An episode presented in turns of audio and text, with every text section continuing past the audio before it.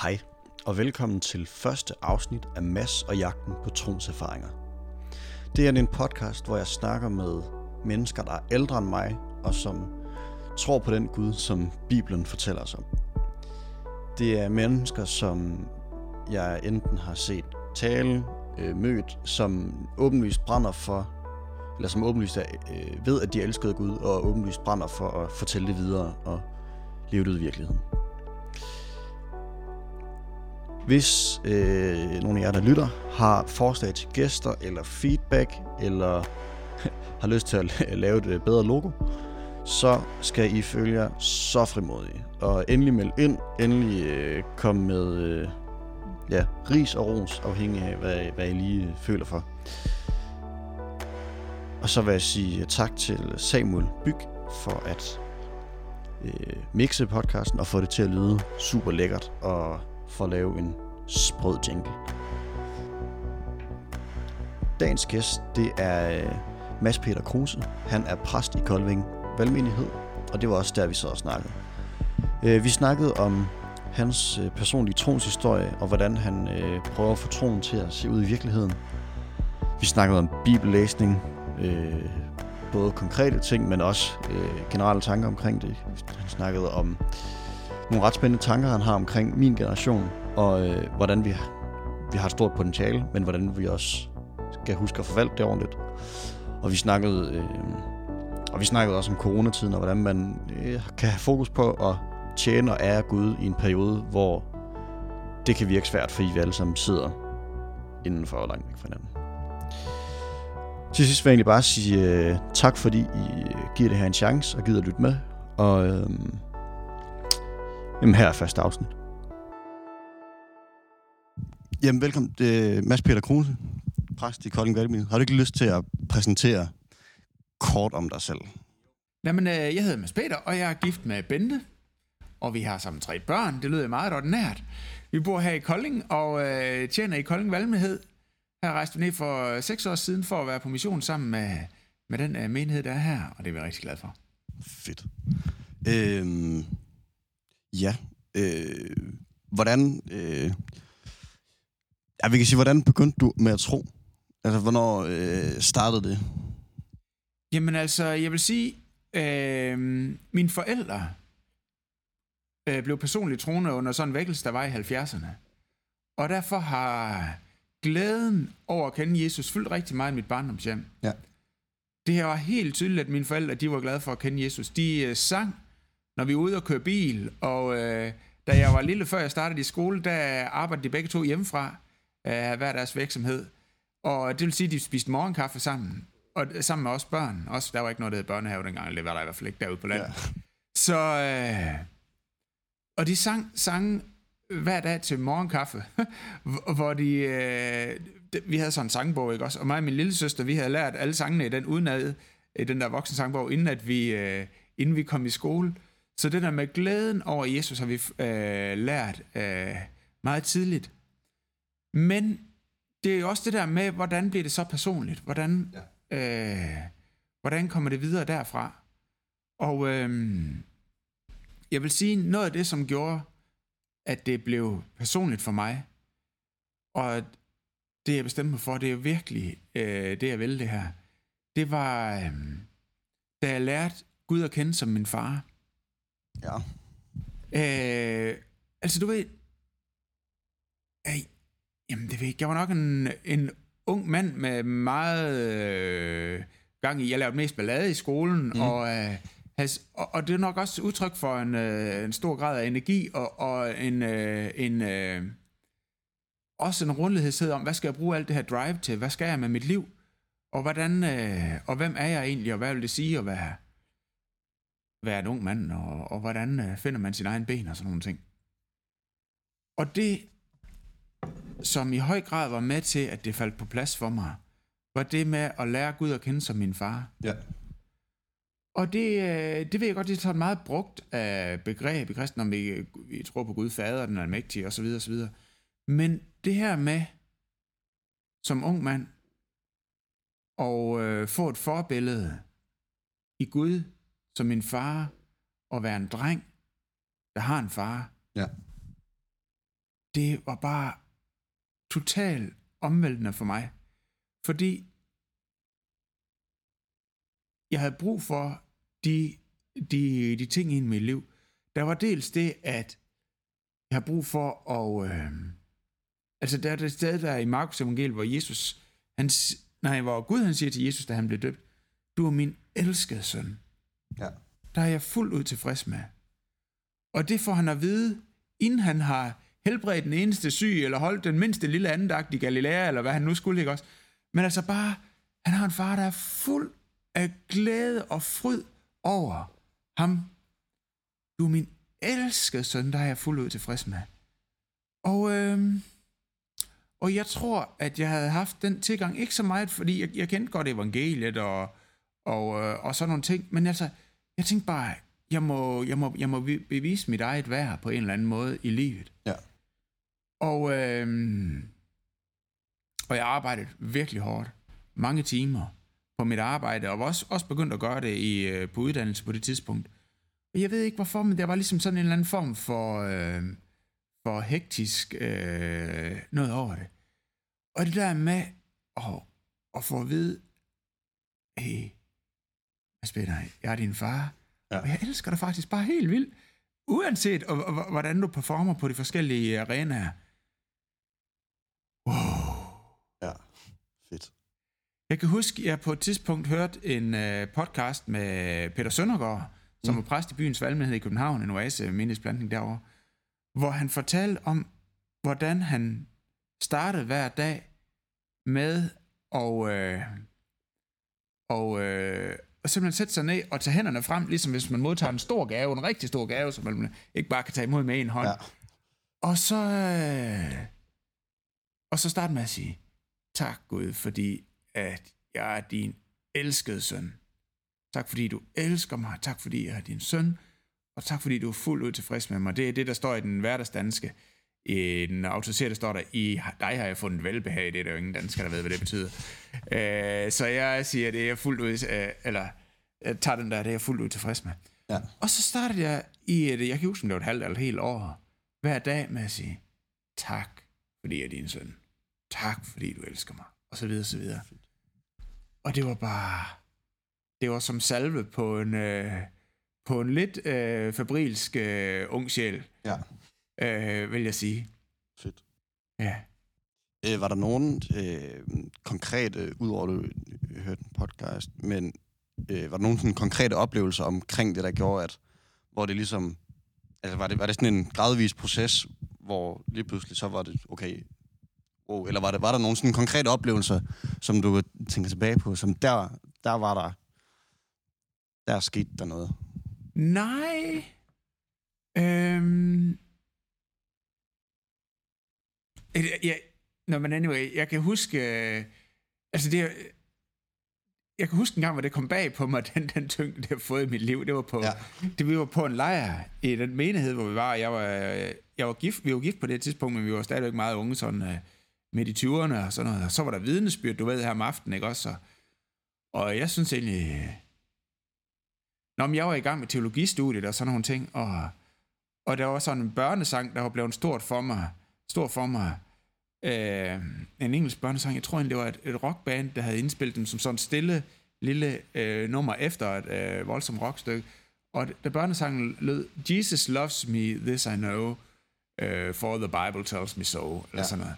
Og jeg synes egentlig, at det her med, når jeg, havde, jeg var i gang med at lære græsker i den dur der, og, øh, og det eneste, som sådan var bare blevet virkelig stort og virkelig fantastisk for mig, det var, det den her børnesang, Jesus loves me, this I know, for the Bible tells me so. Og jeg tænkte, om det, det var faktisk dejligt for mig, og og det vil jeg stille mig op og dele. Og så, som jeg står der og er i gang med at, at, at dele det her, så er det ligesom om, at, øh, at jeg bare fuldstændig benene bliver slået væk under, og mig, jeg, jeg begynder at stortude, da jeg står foran mikrofonen for de her voksne mennesker i den her menighed. Jeg tænker, oh my god, det er pinligt det her.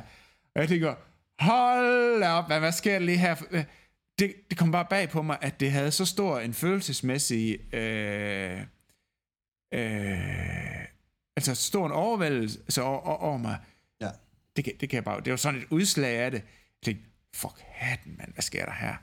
jeg tænkte bare, det var vildt pinligt, men det var bare meget større Ja. i mit liv og i mit sind, det jeg havde Fedt. regnet med. Øh, så det kom lige bag på mig. Øh, Det kan jeg huske i hvert fald. Ja, fedt. Jeg kom til at tænke på den der... Øh, du var også på lederræs, var du ikke? Jo, Ja, hende der, øh, der, der, der taler som sammenlignet med, at hvis man kører fra Paris til Berlin, ja. der er nogen, der tydeligt kan huske, hvornår man kører ind i Tyskland. Ja. Jeg tydeligt kan mærke, at der var det. Og der er nogen, der sover, og så vågner de op, og så er de i Berlin. ja, men det er rigtigt. Øh, det, det kan man bare lige tænke på. Ja, men det er rigtigt. Øhm, og hvordan øh, øh, begyndte det så at give udslag i dit eget liv? Altså, hvornår begyndte det, nu selv du voksede op i et kristen hjem, så har der jo sikkert været nogle rutiner eller nogle idéer om, hvad man gør som kristen i ja, det godstegn. er rigtigt. Øh, men hvornår begyndte det at være noget... Eller hvad, hvad gjorde du konkret for at tænke, okay, men det her, det skal jeg bruge til noget, eller det her, nu har jeg fået kærlighed, nu skal jeg give den videre. Hvordan så det ud? Giver det mening? Ja, ja, det giver god mening. Jamen altså... Øhm, nu skal jeg lige se, om jeg kan svare præcist på det. Ellers så spare løst. Det også. Ja, ellers bare løst. Øhm, jamen altså... Jeg har lige sådan en sjov... Øh, det, det er jo meget sådan nogle konkrete nedslag, der bliver rundt omkring, og så, så kan man huske det. Jeg kan huske, det ligger så nogle år tilbage, før jeg var i gang, gået i gang med at læse det der. Der var jeg jord- og betonarbejder Ja. øh, på akkord. øh, det var sjovt. Øh, og jeg kan bare huske et nedslag af det, øh, at, at, jeg, øh, at jeg tænkte, at jeg vil gerne ære Gud med mit liv. Jeg vil gerne på en eller anden måde... Øh, Nå, men jeg kan huske, at jeg knælte ned om morgenen, inden jeg skulle ud og, ud og arbejde der, vi skulle møde kl. 6. Og, og så sagde jeg til Gud, Gud hjælp mig til at ære dig i dag med at støbe, støbe øh, fundamenter i dag. Ja. Og, øh, og jeg tror egentlig, det er det grundlæggende i det, at uanset hvad man laver, om man støber fundamenter, eller man, øh, altså, eller om man går i skole, eller man øh, har øh, et arbejde, eller om man er præst, det er vigtigt, at det, der driver det, uanset hvad det er, at det er et ønske om at ære Gud, at hans navn må blive helliget, som vi siger i fadervøjk. Fordi, altså det var en af Luthers store øh, opdagelser, det var, at man behøvede ikke at gå i kloster eller være præst mm. for at ære Gud. Det kan man faktisk gøre på masser af måder. Og faktisk så er det, det blev så stor en, en påvirkning af hele den øh, nordeuropæiske kulturhistorie. Så når sociologer og historikere skal prøve at beskrive det, så beskriver de som en protestantisk arbejdsetik. Ja. Altså en glæde over, at man kan ære Gud med det daglige liv, ved at tage sig af sin familie, i, at, i, at, i det arbejde, man gør, uanset om man støber fundamenter, eller, eller man er, er, er nonne øh, og beder hele dagen, eller hvordan det nu det er. Ikke også? Og det synes jeg bare, der er en, en, noget enormt glædeligt og befriende over. Ja. Øhm, så det tror jeg egentlig tidligt i mit liv, øh, at der var sådan en fornemmelse af det. Ja. Ja. Fedt. Øh, ja. Jeg tror, vi skifter emne. Øh, fik en idé til et spørgsmål. Hvad er dit øh, yndlingssted i Bibelen? Ikke nødvendigvis et vers, men dit yndlings... Eller det, ja. Ja, det er et godt spørgsmål. Ved du hvad, jeg har altså ret, ret, ret mange yndlingssteder i Bibelen. Uh, men et af de steder, som sådan har været formativ for mig ja. I mange år, var uh, nu måske nok et ret udfordrende kald, uh, som jeg tror Gud han gav mig gennem mit konfirmationsår. Ja. Uh, det er fra Johannes åbenbaring kapitel 2, vers 10b, hvor, uh, hvor Gud han jo siger i første omgang til den her sendemenighed, men jeg tror også, han, han brugte ord til at tale til mig, da jeg blev konfirmeret. Der står, vær tro til døden, og jeg vil give dig livets sejrskrans. Og man, øh, altså nu er jeg selv præst og har konfirmander og sådan, og jeg tror, jeg leder meget efter sådan nogle trøsterige ord, eller. Ja. et eller andet. Men det her det er egentlig et meget udfordrende ord. Ja. Man siger, du skal være tro. Du skal være... Du skal, du skal, du skal tjene mig med, med trofasthed. Ja. Øh, du skal ikke være vantro. Du skal ikke vakle til alle mulige sider. Du skal være tro. Øh, og øh, jeg tror egentlig, jeg tror egentlig, det gjorde noget godt ved mit, øh, mit øh, drengehjerte dengang. Ja. Fordi jeg tror, alle, alle øh, unge mennesker, de har et ønske om at tjene en større sag. Ja. Et ønske, altså et eller andet sted, jeg ved godt, vi har individualisme, og vi vil gerne selv være stjerner og sådan noget, men der er grund, jeg tror basically ikke, der er nogen, der finder til hvile ved det, eller falder til ro ved det at have sig selv som sit største formål i livet. For helt ærligt, vi har så meget komfort og ting og sager. Vi har brug for at leve for noget, der er større. Noget, der ligger uden for os selv. Noget for ikke at være centrum i vores eget univers. Ja. Jeg tror egentlig, jeg tror egentlig, det var meget nådefuldt. Øh, Gud han rakte det til mig øh, dengang. Siger, du skal være tro mod mig, Mads Peter. Ja. Og øh, jamen det er, det er både, altså det er både meget udfordrende, fordi jeg siger, at jeg har krav på dit liv, eller jeg ønsker i hvert fald, at, øh, at du skal agere med mig som herre. Jeg tror, der var noget meget nådefuldt øh, for, øh, for, for, for, for en ung dreng med masser af krudt i røven, og gerne ville noget stort, og sige, du skal være tro over for mig, Mads Peter. Ja. Det er det, dit liv, det drejer sig om. Og jeg tror simpelthen, der er en frihed, som vi kun kan finde. Og Jesus han siger det her med et sted, den, som vil redde sit liv, skal miste det. Ja. Og den, som vil miste sit liv, øh, skal redde det. Og jeg tror simpelthen, der er noget, øh, en kæmpe gave til, øh, til, til, til unge mennesker, eller det var der til Ja. mig dengang, lige præcis i det. Ja. Der er sociologer, som, som beskriver forskellige øh, generationer, og de forskellige ting, som gør sig gældende for forskellige generationer. Der er generation X og generation ja. Y, og, og så, øh, jeg tror det kaldes generation Z, øh, den øh, ungdomsgeneration, der er ved at Ja. træde ind i de voksnes rækker nu her. Og øh, nogle sociologer kalder det også The New Victorians. Ja. Øh, øh, fordi at den generation er kendetegnet ved, ved at ønske at bygge noget op. Øh, deres forældre, gen, forældre var generation Z. Ja. Øh, det vil sige dem, der er født fra, fra 68 til 80 sådan cirka. Ja. Og øh, generation Z er øh, kendetegnet ved, at øh, man ønsker at dekonstruere. Ligesom lidt med øh, den, den begivenhed i, i verdenshistorien, som man siger, der bedst beskriver den dynamik, er murens fald. Hvor man tænker, at man skal bare gøre oprør mod autoriteter og, øh, og det bestående. Så kommer der frihed ud af det. Ja. Så vi har nedbrudt autoriteter i skolen og i familierne, og vi har nedbrudt ordninger som, øh, som familier, så ja, yeah, fedt, vi kan få lov til at blive skilt og sådan nogle ting. Og så vokser der en generation op, som bare er vokset op med, at øh, kernefamilien faldt fra hinanden, og øh, det tror vi måske ikke rigtig længere på, og autoriteter tror vi måske heller ikke længere på, og sandhed som begreb, eller som ideologi, eller som sammenhængende systemer. Der var ingenting. Alt var brudt ned og lå i, i smadrede stykker ja. for os under vores opvækst. Og en hel generation, der stiller det spørgsmål. Jamen kan det i det hele taget give mening at sætte to byggeklodser oven på hinanden, så man kan bygge noget meningsfuldt? The New Victorians, vi ønsker bare at bygge noget, som holder. Ja. Og spørger, hvor, hvor kan det lade sig gøre? Og der tror jeg simpelthen, at det er et kæmpe, øh, en kæmpe befriende budskab til den generation at høre, når Gud siger, hvad tror over for mig? Det er der, det starter. Du må starte med mig, så kan det lade sig gøre at bygge noget sammen. Ja. Vi må starte et sted, vi må starte på et fundament, der holder.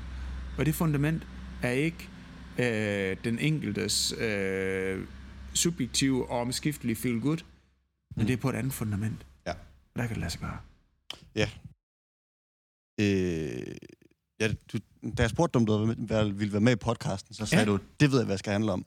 Ja. Det var lidt, lidt det, du øh, snakkede om her, noget med, altså nu er det jo lang tid siden, øh, men øh, at hele motoren i, ja, det er jo så min generation, er en enorm drivkraft til at ville gøre noget stort. Ja.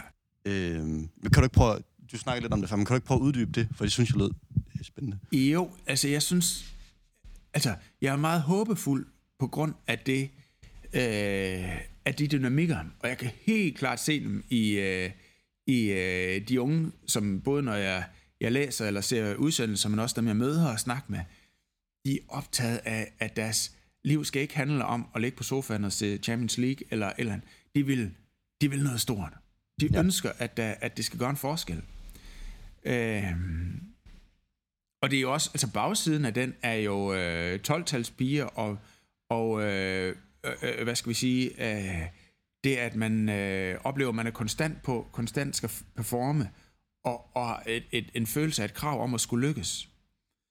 Og, øh, men den positive er, at der er helt vildt mange ting, der kan lade sig gøre. Ja. Der er helt vildt meget energi i det. Og det er simpelthen... Øh, det gør mig håbefuld. Der er sociologer, der taler om... Øh, de har et, et øh, udtryk, de kalder the fourth, the fourth uh, turning, eller sådan noget. De, de går, det er så amerikanske sociologer, så de går t, øh, den, hele den amerikanske historie igennem baglæns, mm. og, øh, og, og påviser, at for hver fjerde generation, det der, der er sket noget afgørende stort i amerikansk historie. Og det, de siger, øh, det er, at det er lige præcis sådan en situation, vi kommer til at stå overfor nu. Fordi der er øh, øh, den her nye generation, ja. the, the Young Victorians, som er på vej ind på øh, scenen, eller på vej ind i, i voksenlivet. Og øh, ja, så det er som, hvad skal vi sige, den, den fænomenologiske øh, tilgang til det. Nå, men altså, man kan sige, noget af det fede ved den generation er jo, at den vil noget. Den vil være seriøs omkring det, den laver. Den vil tages seriøst. Den vil bidrage med noget seriøst. Den er selvbevidst, og det er fedt. Ja. Det er fedt. Og det, du kan så se, der er mange, øh, de, de går i ordentligt tøj, ikke? Ja. De går ikke bare i jogging set eller sådan noget. De er bevidst om, hvad for noget de er på, hvad de kommunikerer. Fordi de vil sted hen. Ja. Ikke? Øh, og øh, det er bare et udtryk for det, ikke også? Og man kan sige, det kan både blive til noget utroligt smukt og stærkt for vores samfund, for vores, øh, for vores planet, for, for simpelthen, det kan simpelthen blive en, øh, et vendepunkt. Ja. Men det kan også blive til noget utroligt fladt. Ja. Og jeg tror, det der er det store spørgsmål, det er, hvad bliver orienteringspunktet i det her? Ja. Og man kan sige, noget af det, som er, øh, som kan blive en faldgruppe for det, som jeg ser det, er individualismen. For hvis det enkelte individ bliver målestokken for, hvad der kommer til at give mening, så kan det komme til at blive en, en, øh, en meget trist affære. Ja. Så kan det komme til at, at blive øh, meget øh, vaklende. Så, så følger det ene individ i den her retning, og så i den der retning, og så i den der retning. Og det, øh, og det kan blive noget meget flaksende noget, ja. som faktisk ikke kommer til at opbygge fællesskaber. Som ikke kommer til at, at øh, være opbyggende for, for relation, altså hvis der er en venskabsgruppe eller sådan noget. Hvis den ene hele tiden orienterer sig for, i forhold til, ej, nu giver det mig ikke noget af det her, så ja. nu, nu taber jeg lige ud og går i en anden retning. Så kommer det ikke til at blive smukt. Mm. Fordi der er noget i storhed, som handler om at leve for noget, der er større end sig selv. Der er noget, der... Øh, altså, vi, vi kan for eksempel tage udgangspunkt i gentleman-begrebet, ikke også? Ja. Altså det der med at holde en dør øh, for en, der går igennem. Altså det er sådan det klassiske gentleman-ting, ikke? Ja. Øh, det, er kun, det er kun stort, fordi at det er tilbageholdt styrke. Det er, det er, når den store, som sagtens kunne gå igennem døren som den første, ja. øh, faktisk vælger at sige, nej, jeg, jeg, jeg vælger at bruge min styrke til noget større. Jeg vælger at vise ære, respekt og holde døren for en anden, og selv stå tilbage for... Altså, og det er der, at al den her energi og ønsket om storhed rent faktisk kan gå hen og blive til noget stort. Ja. Hvis man vælger at leve for noget, der er større end den umiddelbare indskydelse. Og der har vi jo sådan et sjovt begreb, som langt hen ad vejen bliver brugt som guideline, nemlig det her med at være autentisk. Ja. Autentisk, som dybest set øh, beskriver det at være tro over for sine egne følelser, eller sin egen, øh, være tro over for sig selv, sin egen indskydelse og sådan nogle ting. Ja. Og jeg tror simpelthen ikke, at det er, øh, jeg tror ikke, den forståelse af autenticitet øh, nødvendigvis øh, leder os til, til storhed. Mm. Så vi bliver nødt til at at supplere det med at være autentisk øh, med nogle andre perspektiver. Perspektiver, som i højere grad tager højde for fællesskaber. Og det lyder meget, øh, nu er vi på højskole og fællesskaber, vi sidder rundkredsagtigt, men jeg mener faktisk ikke, at... Øh, altså, lad os sige det. Hvad, hvad vil det sige at være storhed? Øh, hvad, hvad vil det sige storhed så, så, at, at være en del af for eksempel en familie? Øh, jamen, det betyder, at altså, når man først danner familie og ting og sager, så vil der være situationer, hvor man har lyst til at tage sit gode tøj og gå, fordi nu, kan, nu giver det her mig ikke særlig meget. Ja. Øh, jeg får ikke min nattesøvn, og jeg kan ikke øh, øh, performe på øh, alle de arenaer, hvor jeg gerne vil performe, og, ja. og der er ikke mere lysrød sky over det her. Men storhed er at sige, okay, jeg er her for nogle andre. Jeg er her for nogle andre. Øhm, jeg var jeg læste en artikel af, af en, som beskrev, at i det fællesskab, hun var en del af, der havde de et princip om, at det stærkeste led lider afsavn. Det stærkeste ja. led, altså man forestiller sig en kæde. Okay, hvis man bare siger, øh, ja, okay, det, det, det, jeg udlever ikke fuldstændig mit potentiale her, mm. fordi jeg har faktisk styrke til mere. Mm. Altså, man forestiller sig det stærke led. Okay, så smutter man, ikke også? Og så er der nogle af de svagere led, det kommer til at gå ud over. Ja. Der, er, der er noget storhed i det her med, det stærkeste led leder afsavn.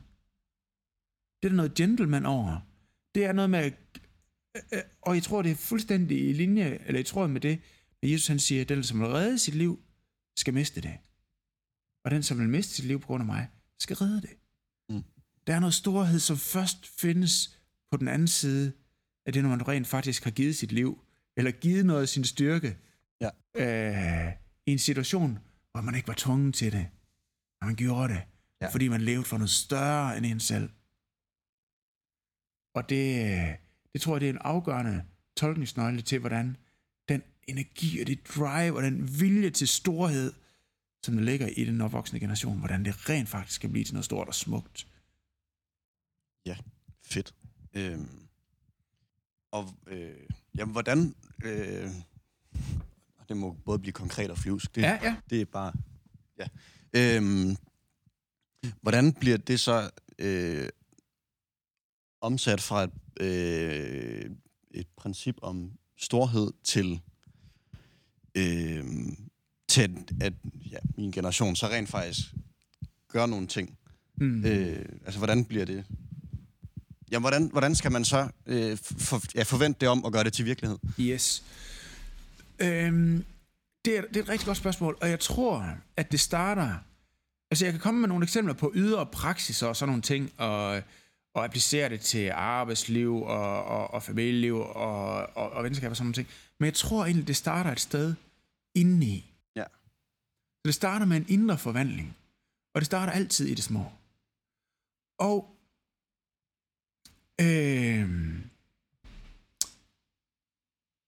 ja, hvis jeg, hvis jeg skal komme med et konkret håndtag på, hvordan kan man starte på den her rejse? Mm. Endelig. Ja, så tror jeg, det vil være at øh, pinpointe ting i ens liv, hvor man egentlig per instinkt har lyst til at handle på en måde, men man vælger at handle på en anden måde. Øhm, og, og det kan være, at det egentlig øh, for andre ser ud til fuldstændig banalt. Ja, ja. Men man kan bare mærke, okay, der er en lille bitte muskel et eller andet sted inden i mig, som jeg lige så langsomt begynder at træne, som jeg lige så langsomt begynder at bevæge og give noget gymnastik. Ja. Og det, og det kan se ganske ubetydeligt ud, men det gælder bare om at få startet med at træne den muskel. Ja. Det kan være i, øh, i, en, i en venskabsrelation, som egentlig har været super fed og sådan nogle ting, og nu er den bare ikke lige super fed længere. Altså, det giver mig ikke lige så meget. Den her dynamik, den er der ikke lige på samme måde. Ja. Men, øh, hvordan er det så, at jeg faktisk øh, bliver ved med at være, være tro i den her relation over for den veninde, eller over for den ven, som jeg faktisk har været øh, tæt på i, øh, i de sidste to år? øh, og ikke bare sige, okay, hvordan kommer jeg hurtigt videre til den næste, hvor der er, hvor der er skarp energi nu. Ja. Øh, det kunne være en. Øh, så der er noget, hvad skal vi sige, en meget, øh, en, hvad skal vi sige, meget gammeldags ord som, som troskab, som måske kan være med til at danne grundlag for, for det her. Og man kan jo sige, noget af det, som bliver meget øh, anstrengende, er jo den her øh, springe fra det ene til det andet, og, og hele tiden være bange for, om der var en arena, hvor jeg gik glip af noget. Øh, det giver sig udtryk i øh, begreber som FOMO, altså fear of missing out, og det Ja. er der et eller andet sted, hvor jeg går glip af noget. Og der kan man måske begynde at træne, jamen jeg vælger faktisk bevidst at sige, nu vælger jeg øh, at være lo- lojal over for det her. Jeg kender det selv, det her med, når man vil du, øh, kan du øh, mødes øh, den og den øh, aften til, til det. Og der er det bare, der ligger der en lille død i det at sige, ja, det forpligter jeg mig på. Ja. Velvidende, at der kan måske komme et eller andet sejlende ind for højre, som faktisk var federe, Ja. og som jeg kunne vælge at gå glip af. Og nej, var det frygteligt at gå glip af det, ikke også? Ja. Men det med at sige, okay, jeg forpligter mig over for en lille ting her. Okay. Det, er- det, det, det gør jeg så. Og, og ved du hvad, det tror jeg simpelthen, der er, noget, der er noget sundt i. Eller hvis der er et eller andet arbejdsgren, eller sådan noget, jeg siger, okay, men det går jeg ind i, og det er jeg øh, i, i to år. Mm. Og det vælger jeg at være. Ja. Øh, og, fordi, at, altså, jeg har, okay, jeg har, mm, nu er jeg præst, ikke? Ja. Og, øh, og øh, jeg kan se, når jeg følger LinkedIn og andre steder, og folk som hurtigt eskalerer, altså nu er det ikke, fordi der er så meget mulighed for karriere i, inden for den genre, ikke også? Nej, nej. Men altså, skal man komme hurtigt frem i erhvervslivet, så skal man måske være en to-tre år. Øh, det er det, man- altså, det, man skal for at øh, tage springbræt fra den ene stilling til den næste, og så Ja. videre, så videre, så videre. Det er så ikke så meget relevant øh, som præst, men altså det, hvis man skal gå, hur- komme hurtigt frem, så er det det, man skal gøre, ikke også? Ja. Jeg hørte på et tidspunkt en podcast med en, øh, en amerikansk forsker, der havde... Øh, der havde... Øh, ah, det jeg tror jeg, det var Leadership Network, øh, som inspiration inden for en del af det, øh, det forum der. En forsker, der havde lavet en undersøgelse, som viste, at der, hvor man virkelig øh, havde set øh, øh, menigheder let fra landingsbanen, og virkelig øh, hjulene, hvor havde sluppet landings, øh, hvad det hedder, øh, det, det, ja. virkelig lette, der havde det været, hvor der havde været en seniorleder, der havde været der i 23 år. Oh my god, det er lang tid. Ja. Og, og det er jo altså ikke, hvor man øh, går fra, øh, fra herlighed til herlighed, eller fra sejr til sejr. Mm. Det er det lange, seje træk. Ja. Øhm, og der må jeg også bare sige, okay, øh, handler det her om, om mig, øh, eller handler det her om dem, som jeg er sat til at tjene her? Ja. Fordi så er der måske noget med det lange, seje træk, som skal til i stedet for. Ja. Og der er en... Øh, hvis vi skal sådan tage den ledelsesmæssige, øh, ledelsesteoretiske øh, tilgang til det, så er der en, der hedder øh, Jim Collins, øh, professor på Harvard, Mm. som har skrevet en bog, der hedder From Good to Great, hvor han lavede en Fed titel. Ja, hvor han lavede en masse research på, hvad er det, der rent faktisk sker, og det, og det er jo bare rent cirkulær ledelsesteori, også, hvor han tager udgangspunkt i øh, stigende aktiekurser. Hvor ja. der er den normale stigning i øh, god vækst i en virksomhed, sådan de her 8-9 procents øh, stigning. Og så er der nogle øh, øh, virksomheder, som bare har lige pludselig en voldsom vækst. Ja. Og så prøver han med masser og masser og masser, masser af forskellige undersøgelser, et kæmpe research team, og pinpoint, hvad er det for nogle forskellige fænomener, der gør sig gældende der. Og det er jo meget interessant. Ja. Øh, men en af dem ting, som han har øh, pinpointet, er det, han kalder det the flywheel. The principle of the flywheel, som betyder et, øh, et svinghjul. Altså to, stort, tungt hjul, som sad på sådan nogle gammeldags dampmaskiner, Ja. som lige så langsomt stiger i øh, omdrejninger. Men når det så først er oppe i omdrejninger, så er det næsten ikke til at stoppe. Og han siger, at det er det lange, seje træk, der gør, at man går fra good to great. Mm. Hvad er det? Man står op dagligt, og så skubber man på det her svinghjul, så det kommer en lille smule op i, øh, i hastighed. Han kalder det clicks on the flywheel. Ja. Og, og jeg tror simpelthen, altså det er bare et, hvad skal vi sige, et, øh, et forskningsmæssigt tilgang til, hvad er det, man går, der gør, at man går from good to great? Jamen det er at blive ved med at skubbe på det her øh, svinghjul. Ja. Og, øh, og jeg tror simpelthen, at der er en bevidsthed omkring det til den unge generation, som er meget, meget, meget værdifuld. For hvis man bliver ved med at sige, okay, hvornår er der den her feel-good fornemmelse Mm. for mig, øh, ved du hvad, den, den vil være der nogle dage, og så andre dage vil den ikke være der. Ja. Og den kommer ikke til at lede til storhed. Eller den kan, den kan måske øh, lede til good, Ja. men ikke til great. Øhm, og jeg ønsker virkelig, virkelig sådan, at den kommende generation lykkes i det smukke, i det, Ja. i det smukke, der, som de stræber efter, de længes efter. Der er virkelig noget gedint smukt, som jeg ønsker at se lykkes. Men der er en, en, øh, en, øh, en personlig død, som, også, som man også må igennem Ja. for at nå dertil. Spændende. Øhm, ja, man kan sige det, altså, det er jo svært at læse hele Bibelen uden at have læst et vers først. Altså, man, man kan jo man kan, man kan hive det på mange planer. Øhm, jeg tror lige, vi skal prøve at skifte lidt emne igen. Ja. Øh, fordi nu er vi jo øh, i Danmark, så det betyder, og øh, i foråret 2020, så det yes. vil sige, øh, det hele er sådan lidt, ja, op i luften. Ja, Øhm, sign of the times, kan man sige. ja. Øhm, hvordan har... Øhm, jeg synes, øh, okay, snak for mig selv, så synes jeg, det har været enormt svært, og selvom, øh, nu har jeg jo fjernstudie, så jeg Mm. måske en, min hverdag ikke ændret sig så meget, Mm. men det kan jo være enormt svært at, øh, og når øh, alt bliver hævet op i luften, Mm. hvordan finder man så lige Gud i det? Ja. Og hvordan får man øh, øh, Gud med i det, der så lander igen? Mm. Øh, hvad har... Øh, altså, hvad har I gjort her i kirken, og hvad har I gjort i, i dit og jeres personlige liv? Mm. Øh, kan du ikke prøve at snakke lidt om, hvordan, hvordan, hvordan får man øh, brækkerne til at lande, Ja. hvor, hvor de så ligner Gud, og ikke ligner, hvad end det lige blev til, hvis Yes. det giver mening? Øh, rigtig fedt spørgsmål. Det er... Øh, det, det er et rigtig, rigtig vigtigt spørgsmål, du stiller. Og, og øh, jeg starter med konklusionen, Ja. og så prøver vi at udfolde det bagefter. Endelig. Yes, det jeg tror er en, en brugbar og meget, øh, hånd, altså meget, meget, øh, meget konkret guideline. Den kan godt virke lidt øh, abstrakt, men jeg skal nok lige få det gjort øh, konkret bagefter. Endelig. En meget brugbar guideline er det med, øh, hvad er Gud?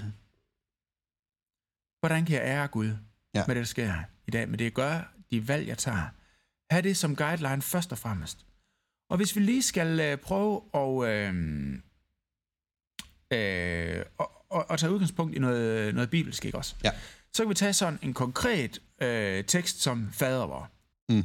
Hvad, hvad starter den med? Den starter med, altså når vi først har ellers fået introduceret øh, øh, Gud og fader vor, du som er i himlen, helligt blive dit navn. Mm. Den første bøn. Og øh, vi kan tage en anden tekst som de 10 bud. Hvad starter den med? Den starter med, du skal tjene, Gud, tjene Herren din Gud. Mm. Øh, du skal... Ej. Og det må lige klippe i det her. Den skal lige, den skal lige have skarp. Øh,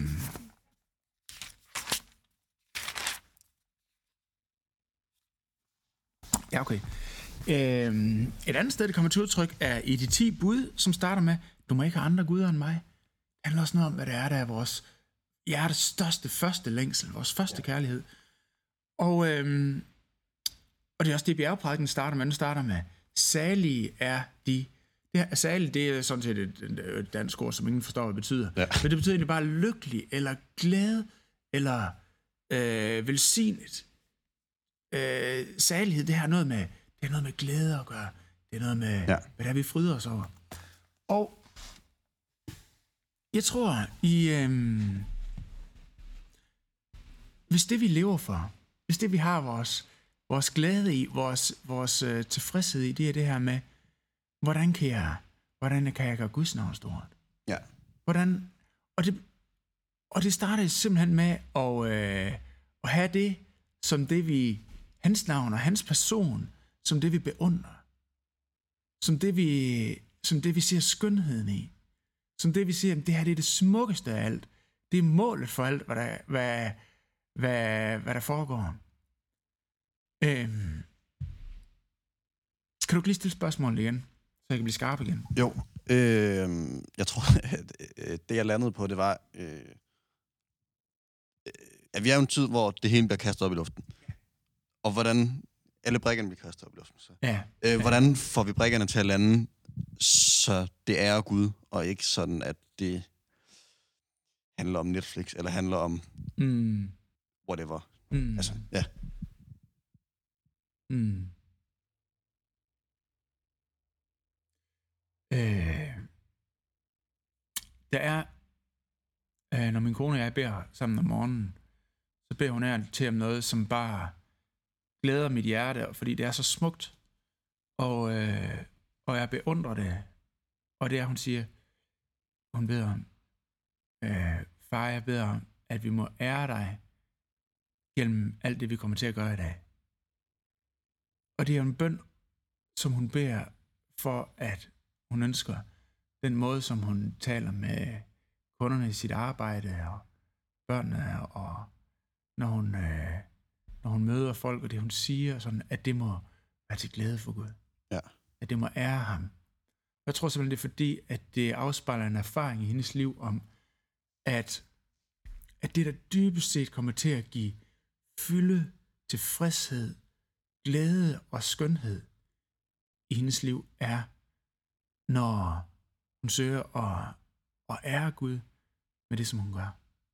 At det kommer til at give, sætte smukke aftryk i de folk, som hun er omkring. Og det kommer til at give hende en tilfredshed med hendes dag, og det, der er gået, som er større end det, øh, hvis hun performer. Ja. Og, øh, og bare får vinket en masse ting af, hun kan sige, dyk, dyk, dyk, dyk, dyk, jeg har præsteret det og det i dag. Eller hvis hun bare øh, navigerer efter sin umiddelbare feel good, øh, og navigerer efter, hvorhen er den er, største komfort, at det simpelthen kommer til at give en større hvile og tilfredshed, som er over performance, som er over at søge umiddelbar behag og tilfredsstillelse. Øh, det at gå efter at ære Gud. Ja. Og jeg, øh, nej, jeg skulle lige til at sige, at, øh, at jeg tilbeder det hos hende, det ville, være, det ville, det ville i hvert fald være en skævhed i mit liv. Øh, men jeg, må, jeg, jeg siger, jeg beundrer det. Ja. Jeg synes, det er så smukt. Øh, og jeg, jeg, jeg har stor respekt for, for det karaktertræk i hendes liv. Øh, jamen, jeg skal sige, at jeg har nærmest en ærefrygt over for, når jeg får lov til at se ind i, øh, i det aspekt i hendes karakter. Øh, og jeg tror simpelthen, det er en guideline. Øh, og jeg er jo kendt, nu, nu har vi været gift i, jeg ved ikke, øh, 13-14 år, ikke også? Og jeg har set, hvordan, at den, øh, hvordan det karaktertræk vokser til. Og det er en meget, meget smuk rejse at være på. Ja. Øh, jeg vil sige, jeg har stor ærefrygt over for det. Ja. Og jeg tror, der også er en, øh, en, øh, en storhed, som mange mennesker øh, kan pejle efter i, og, øh, i at leve på den måde. I at have det som, som ønsket for sit liv. Hvordan kan jeg hellige dit navn, far i himlen? Ja. Som vi starter med at sige fader Øhm, og jeg tror, det kan man, altså, uanset hvad det er, vi nu har i vores dagligdag. Ja. Øh, om det er vores studie, om det er vores arbejde, om det er relationer, så tror jeg, det er en måde at leve på, så man både kan være utrolig ambitiøs, og hvor den ambition ikke kommer til at stikke af med en, så den kommer til at lugte dårligt af egoisme eller Ja. individualisme. Hvor man både, altså jeg tror, det på en måde kalibrerer det at ville noget stort, det at være ambitiøs, det at ville noget med sit liv, det at have et mål at gå efter. og kalibrere det i lyset af, hvordan jeg ære dig, far i himlen? Mm. Med al min energi, alt mit drive, min intellekt, øh, øh, hvad, mit intellekt, det er vildt noget stort, ikke også? Ja. Øh, hvor man både kan gå efter det, man kan få lov til øh, at fyre noget energi af. Det drejer sig ikke bare om bare at sætte sig ned og meditere, det er det, der skal, hvad skal vi sige, være, være, være, være storheden i mit liv, altså, hvor det går hen og bliver sådan en anden klam form for, for spiritualitet, ikke også? Ja. Men hvor det heller ikke bliver en eller anden solo-performance, hvor det bare handler om, uh, men, vi, vi kan, vi kan, hvor, men hvor det drive bliver kalibreret, Ja. så det bliver til noget virkelig smukt, noget virkelig stort. Ja. Øh, jeg kan huske den første lederkonference, jeg var på øh, som, øh, som ung fyr. Ja. Det var før det blev øh, hype at lave lederkonferencer. øh, øh, men der var der en, øh, en ældre mand, som øh, havde et oplag, og han var, han var, han var norsk gift, mm. så han citerede en, øh, en norsk øh, leder, som, som, som, da han var helt ung, havde spurgt ham, øh, og nu skal jeg se, om jeg kan gengive det på norsk, men havde blevet spurgt, hvad skal der stå på din gravsten? og han fortalte om, hvordan han som ung mand havde tænkt, det var da noget åndssvagt noget, og, og, og ja. hvad skal der stå på din gravsten? Der går mange år til at dø, og det var da en mobil øh, tilgang til tilværelsen. Ja. Men hvordan han havde set øh, visdommen i det, øh, og han, hvor han havde, når han stod over for store beslutninger i sit liv, havde prøvet at gøre det med det retroperspektiv som 80-årig. Altså, man prøver at se tilbage. Ja. Okay, ikke ud fra min nuværende situation, men hvis nu jeg forestiller mig, at jeg står som 80-årig, og jeg har øh, tre børn og ni børnebørn, og la la la, og... Øh, men hvad ønsker jeg så, at jeg havde gjort i den situation? Ja. Når jeg ser tilbage på mit liv, når jeg ser det i det perspektiv, som 80-årig, og andre skal øh, konkludere på mit liv, mm. og finde ud af, hvad skal der stå på hans gravsten. Ja. Ikke også? Øh, hvad er det så, jeg vil øh, se som storhed? Og, helt ærligt, jeg tror, ikke, det er en, jeg tror ikke, det er et helt dumt take. Nej, det tænker jeg heller ikke. Det tror jeg ikke. Og øh, det tror jeg faktisk, at det er et, en, en, en okay guideline at gå med. Ja. Også når man er 20, også når man er 30, også når man er 40, også når man er 15. Yes. Fedt. Det har jeg aldrig tænkt. Det, den, den tager jeg med mig Ja. i hvert fald. Jamen fint. Øh, ja. Øh, jamen, hvordan har... Øh, nu snakker du om jeres familie, eller hvordan har du, skråstrej jeres familie, jeg ved ikke, hvordan det har set ud, så det, men hvordan, øh, hvad har I gjort af, altså i den her corona, hvad har I gjort af overvejelser? Har I gjort noget konkret, eller, Ja. og, og er det lykkedes, eller er det, eller har det været et udtryk for Guds nåde, hvis man kan sige det? Ja. Øh, fedt spørgsmål. Du spørger, hvad har, hvordan har det set ud i den her coronatid? Og har det været et udtryk, er det, er det noget, der er lykkes, eller har det været et udtryk for Guds nåde? Og der vil jeg sige, jeg tror ikke, der er nogen ting, der sker af gode ting i vores liv, som ikke er udtryk for Guds nåde. Mm. Altså Nej, grundlæggende... det var også bare lige en Ja, ja, jo. finurlig formulering. Ja, men det er fint. Øh, jeg tror... Altså, de gamle... I klosterbevægelsen, der sagde man... Der talte man jo latin, det var smart dengang. Ja. Så sagde man ora et labora. Øh, eller det labora, jeg er faktisk ikke så skarp til latin. Men det betyder bed og arbejde. Ja. Og det er grundlæggende udtryk for, at vi har altid brug for Gud. Mm. Så vi skal bede. Bed som om alting afhænger af Gud, Mm. og arbejde som om alting afhænger af dig. Ja. ikke også? Altså, så der er både, vi skal virkelig være ydmyge og vide, at hvis ting virkelig skal blive godt, så kommer vi ikke til at gøre det selv. Ja. Ja. Så er vi dybt afhængige af Gud. Og, så, skal vi, så skal vi ikke bare sætte os ned på vores flade og, og, og, og, og se frem mod og sige, "Men jeg gider ikke at gøre noget, fordi det er Gud liv, det hele afhænger af. Ja. Du skal arbejde som om det hele afhænger af dig. Ja. du skal gøre en indsats. Ja. Øh, ikke også? Øh, så det giver både en ydmyghed, og det giver en, øh, en ansvarlighed. Og det synes jeg, det er utrolig sundt med den spænding i, i tilværelsen. Så er der den her coronatid. Jeg tror, en af de, de øh, første... Øh, jeg lavede øh, en YouTube-video den første torsdag efter øh, morgen, efter at... Øh, det var det første, jeg gjorde, efter jeg kom på arbejde torsdag morgen, Ja. efter at Mette havde lukket landet ned øh, onsdag aften. Og den havde overskriften Frygt ikke. Ja. Og jeg tror, der er noget i det her med at sige, se din værste frygt i øjnene. Mm. Hvad kunne det være? Jamen, det kunne være, at øh, jeg mister mine forældre. Jamen, det, altså i princippet, så kan man jo også selv gå hen og dø. Ja. øh, af corona, så kunne jeg miste, øh, vi kunne miste vores jobs. Det betyder, at vi skulle sælge vores hus, og, øh, og så videre, så videre. Øhm, og det tror jeg, det var noget af det første, vi sådan ligesom så vores værste frygt i øjnene. Og så, jamen okay, hvis vi så skal flytte ned i sådan en øh, lidt øh, meget middelmådig øh, 70'er øh, villa, og, øh, og øh, ikke have råd til at komme på ferie og sådan nogle ting, vil vi stadigvæk have et godt og meningsfuldt liv der. Ja. Og der vil vi bare se hinanden i øjnene og sige, ja for søren. Ja. det kunne vi da. Vi kunne da have et mega fedt liv ja. under de vilkår. Vi kunne stadigvæk øh, dyrke sex, og vi kunne stadigvæk stå op hver morgen og sige, Gud, hvordan skal vi få lov til at ære dig i dag og være med i dit øh, eventyr i dag? Og, øh, og vi vil stadigvæk have vores børn, så ja. vi kunne være med til at forme og gøre noget godt for at se dem vokse op og, øh, og blive øh, til noget smukt. Ja. Og ved du hvad? Det var sådan set nok for os til at sige, ja, basically. Og helt ærligt, så, så, så ved vi, at Gud han har hånden under vores liv. Ja.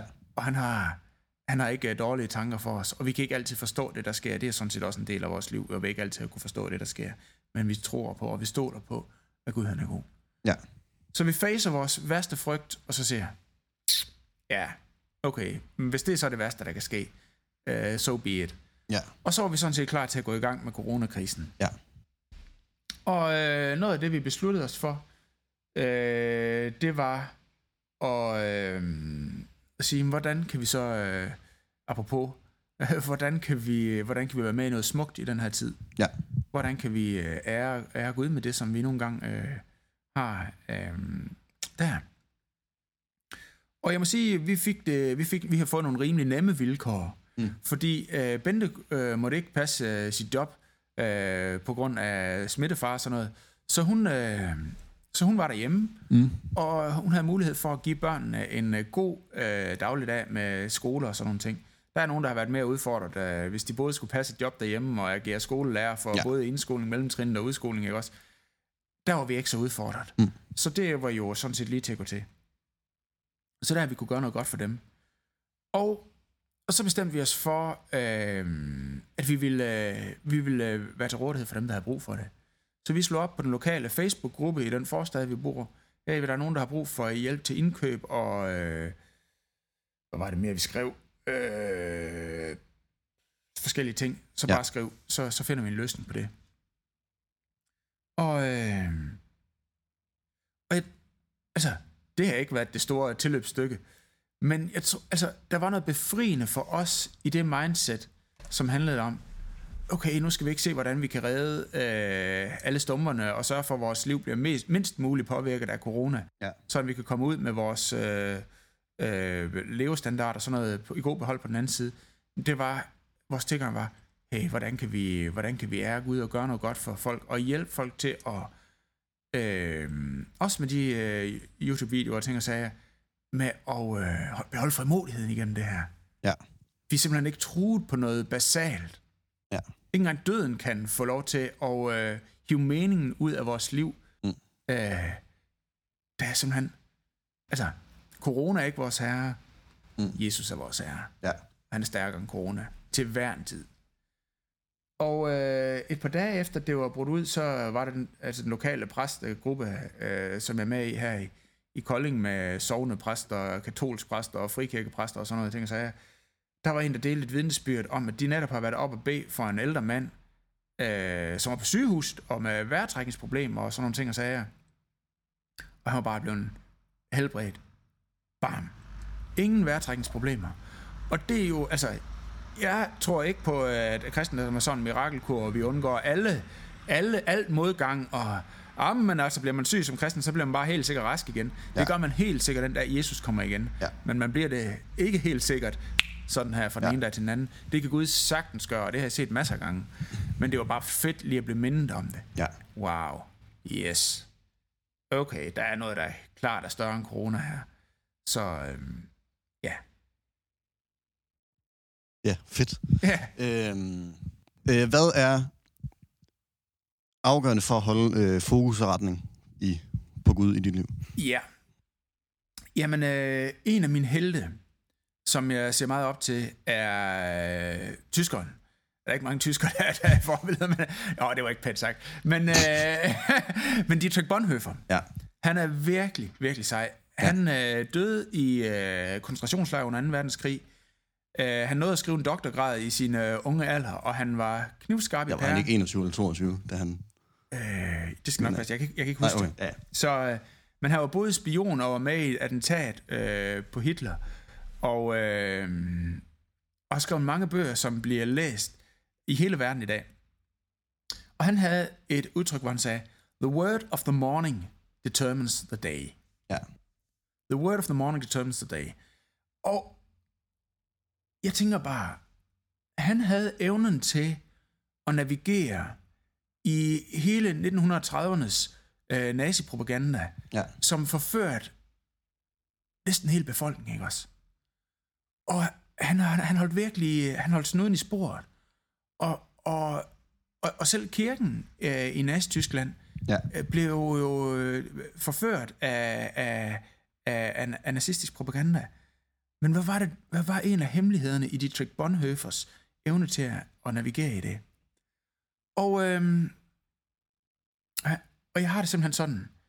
Øh, altså noget af det, jeg er fristet til, når jeg vågner om morgenen, det er at gå på min telefon, tjekke, hvad der er kommet ind af mails, hvad ligger der i min kalender i dag, hvordan ser det ud på de sociale medier, Ja. hvad er der sket øh, øh, i, i mit newsfeed, og sådan nogle ting. Og ved du hvad? Øh, altså det er så stærk en driver øh, i mit liv at få, og, og, og, og blive fedt op med det, øh, lige fra starten af. Øh, og noget af det, som er det aller, aller vigtigste for mig, det er at sige nej. Det første, som skal få lov til at tale til mit sind, tale til mine tanker, tale til mit perspektiv for den her dag, inden at jeg begynder at fylde den med alle de her input, som jeg både craver efter, og som kommer bare flyvende i hovedet på mig, Ja. det er det er Guds ord. Jeg vil høre min himmelske fars stemme som det første. Ja. Og øhm, jamen, jeg gør noget meget simpelt. Det har jeg gjort siden øh, 2011. Jeg læser et lille stykke i Salmens bog. Øh, og det gør jeg ud for brødremenighedens læseplan. Øh, mm. Den har delt Salmens bog op i øh, 365 stykker. Så det er lige til at gå til. Så jeg læser et lille stykke i Salmens bog, og så spørger jeg Gud, hvad er det, du vil sige til mig her? Og så, øhm, jamen det er, en, det er en læsemåde, jeg har lært af katolikkerne, den kaldes Lectio Divina. Ja. Øh, og jeg, jeg tror på, at Gud han er nærværende, og at han ønsker at tale til os, og at han bruger Bibelen. Ja. Og, øhm, og det ord, som jeg får om morgenen, det, øh, det prøver jeg at holde fast i i løbet af dagen. Og, øh, og vende tilbage til, hvis der er et eller andet, som jeg har brug for noget guidance i. Og der er nogle dage, hvor det er meget tydeligt. Wow, jeg følte virkelig, Gud han talte til mig. Og så er der andre gange, så har jeg bare den der til, øh, tilgang. Okay, hvad, jamen, hvad virker så mindst irrelevant her i dag? Ja. Jamen, så, så holder jeg fast i det ord, Ja. og så ser vi, hvad der kommer ud af det. Ja. Ikke også? Fordi at, øh, at jamen, Jesus siger, mine for at høre min røst. Øh, nå, jamen, det, er jo, det, det tager jeg så for pålydende. Ja. Og jeg simpelthen, hvis der er noget, der er meget af i vores tid, så er det røster, der vil tale til os. Ja. Jeg, øh, jeg hørte, var det... Nå, det er også lige meget. Øh, Det var så en samfundsanalytiker, der sagde, at et menneske i dag... Øh, nej, nej, han sagde, for 200 år siden, så fik et menneske i løbet af sit liv det, den mængde af information, som et menneske i dag kan læse i en udgave af Berlinske Tidenes øh, søndagsudgave. Ikke også? 200 år. Ja, for 200 år siden. Det, som et menneske fik af input og information i et helt liv, er det, som man kan få i en udgave, en søndagsudgave af Berlinske Tidene. Ja. Og det sætter jeg bare meget i perspektiv om, man, der, der er input. Vi lever simpelthen i et konstant uh, information overload. Ja. Ikke også? Og, øhm, og vi, har, vi har tilgang til, altså vi har nettet til alt forskning worldwide, øh, via forskellige platforme, og vi kan følge med i alverdens podcast og blogs og medier, og ting og sager. Og det er skide spændende, det er helt vildt relevant, og der bliver lavet mega god øh, underholdning. Altså dengang, at mine forældre fik, øh, fik øh, fjernsyn, ikke også? Mm. Der var der en kanal, det var Danmarks Radio, og der var en halv times børnetime, og så var det det, ja. og så kom TV2 og sådan nogle ting, så jeg, ikke? Men i dag er der jo bare et væld af kanaler, med ja. langt kortere klippetid, og langt øh, mere, altså, bum, vi bliver bare bombarderet, ikke også? Ja. Og der må vi simpelthen bare, øh, der, der, der er det en grundlæggende kompetence at kunne navigere i det inputstrøm. Og der vil jeg sige på spørgsmålet, hvad er et afgørende take for mig at kunne navigere i mit liv i alt det der? Det er, jeg må simpelthen sige, hvad er det, jeg vil først have ind? Ja. Så øh, jeg har sat skærmtid op på min telefon. Ja. Så efter kl. 21, der kan jeg simpelthen ikke øh, komme øh, på andet end, øh, end to apps på min telefon. Ja. Og de åbner først klokken halv otte, efter jeg er stået op. Øh, og, og, der, og jeg har holdt, haft min morgentid med Ja. Gud. Øh, og, og, og så havde jeg telefonen til at ligge ved siden af min seng, men jeg kunne ikke, øh, jeg kunne ikke nærme mig. Så jeg gik ind og slog skærmtid fra Ja. øh, tit. Så nu ligger den simpelthen ikke i soveværelset længere. Mm. Det har jeg ikke, for jeg insisterer på, jeg bliver simpelthen nødt til øh, at være disciplineret med, hvad er det ja. for en information, jeg først vil have ind i mit liv. Hvad er det, jeg vil høre, før jeg hører alt andet. The word of the morning determines the day. Ja. Fedt. Det er også... Det, det, lige præcis det citat, eller ej, det er nok mere... Øh, jo, nærmest det citat fra Bonhoeffer er også lidt det, der fylder i mit øh, hoved og mine tanker omkring, hvordan min morgen skal se ud. Mm, hvad er det for et citat? Øh, eller ikke, ikke citatet, men øh, altså Bonhoeffers mantra om, at det han havde på den, han havde sådan en bibelskole, Ja, der på, ude på en anden ø, hvor det bare var det første, det er at læse en salme, eller hvad det nu var. ja, Det, det fylder bare meget i mine tanker lige i øjeblikket. ja, Så det var super relevant. ja. øh, ja, øh, jeg tror ikke, jeg har vildt meget andet, som jeg lige, der presser på i hvert fald. Så jeg tror bare, jeg vil sige tak, fordi du vil øh, dele frimodet ud. Og, øh, Velkommen, Mads. og vi var med. Det var... Øh, Tak fordi jeg måtte være med. Jamen selvfølgelig.